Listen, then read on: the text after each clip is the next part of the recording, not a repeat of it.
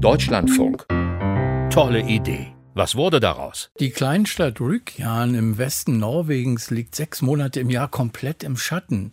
Um das zu ändern, baute die Gemeinde im Jahr 2013 einen Heliostaten, der das Sonnenlicht reflektiert und das Stadtzentrum erhellen sollte. Eine tolle Idee fanden wir und Annike Meyer hat nachgefragt, wie sie bei den Einwohnern angekommen ist. Es ist der 30. Oktober 2013. Auf dem Marktplatz der kleinen Stadt Rykjan im Westen Norwegens feiern Tausende von Menschen. Eine Band spielt Lieder über Sonnenschein. Viele der Feiernden tragen Sonnenbrillen. Ein ungewöhnlicher Look in der Kleinstadt, denn Sonnenschein sieht man hier nur selten. Rykjan liegt in einem Tal zwischen hohen Bergen und deshalb von September bis Mitte März komplett im Schatten. Um das zu ändern, hat die Gemeinde einen Heliostaten bauen lassen. Drei große Spiegel, die Sonnenstrahlen vom Bergrücken hinab ins Tal schicken und den Marktplatz der Jahreszeit zum Trotz in helles Licht tauchen.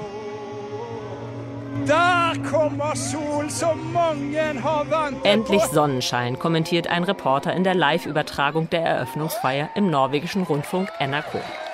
Heute, bald sieben Jahre später, liegt der allergrößte Teil Rügyans im Winter zwar nach wie vor dauerhaft im Schatten, aber seitdem die der Sonne nachgeführten Spiegel 450 Meter oberhalb der Stadt Licht einfangen und ins Tal reflektieren, ist wenigstens ein 600 Quadratmeter großer Fleck auf dem Marktplatz das ganze Jahr über von der Sonne beschienen, erzählt Øystein Haugen. Er war 2013 Vorsitzender des Komitees zur Errichtung des Heliostaten.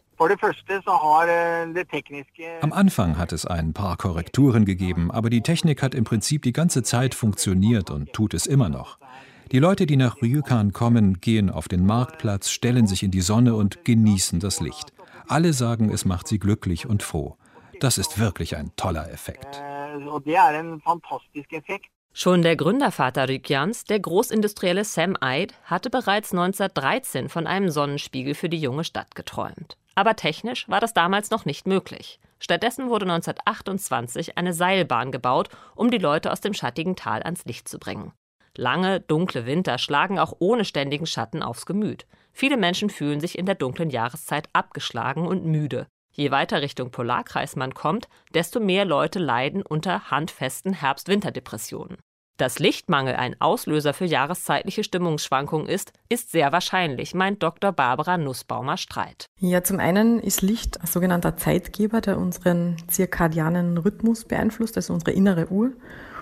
Und man glaubt eben, wenn wir wenig Lichteinfluss haben, dass die innere Uhr dann vielleicht falsch eingestellt ist.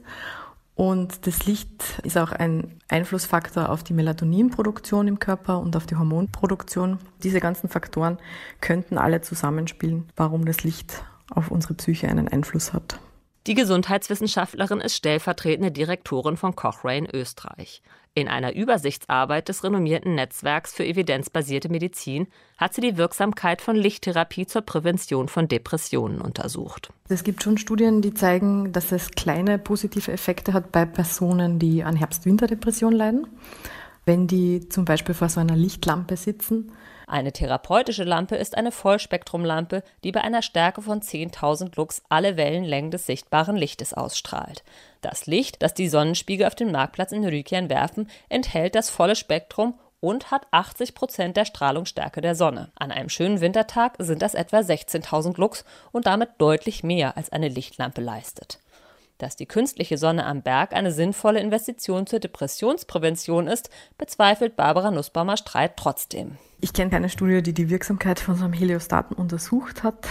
Und die haben dann wahrscheinlich insgesamt trotzdem noch sehr wenig Licht über den Tag verteilt. Hinzu kommt, dass die Sonne auf dem Marktplatz nur scheint, wenn sie es auch auf dem Berg tut. Und das ist natürlich nicht täglich der Fall. Bei bedecktem Winterhimmel ist die Lichtstärke der Sonne dann kaum noch bei 3000 Lux. Das gelegentliche Sonnenstrahlen auf 600 Quadratmetern im Zentrum als universelle Maßnahme zur Förderung der psychischen Gesundheit einer 6000 Einwohnerstadt taugen, hält auch Östein Haugen für spekulativ. Wirklich nötig sei so eine Maßnahme aber auch nicht, sagt er. Natürlich ist es schön, dass wir jetzt Sonne bei uns haben. Aber ich habe mit Psychologen gesprochen, um zu erfahren, ob wir wegen dem vielen Schatten besonders viele Depressive hier in Rükern haben.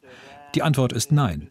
Der Sonnenspiegel ist mehr eine Art Gag. Ein tolles Kunstwerk, das Aufmerksamkeit erregt und dazu geführt hat, dass Besucher aus der ganzen Welt zu uns kommen. Die Firma, die den Heliostaten gebaut hatte, erhielt mehrere Anfragen von anderen schattigen Orten. Dass es letztlich doch nicht zu Folgeprojekten kam, liegt an dem Preis, den der gespiegelte Sonnenschein hat.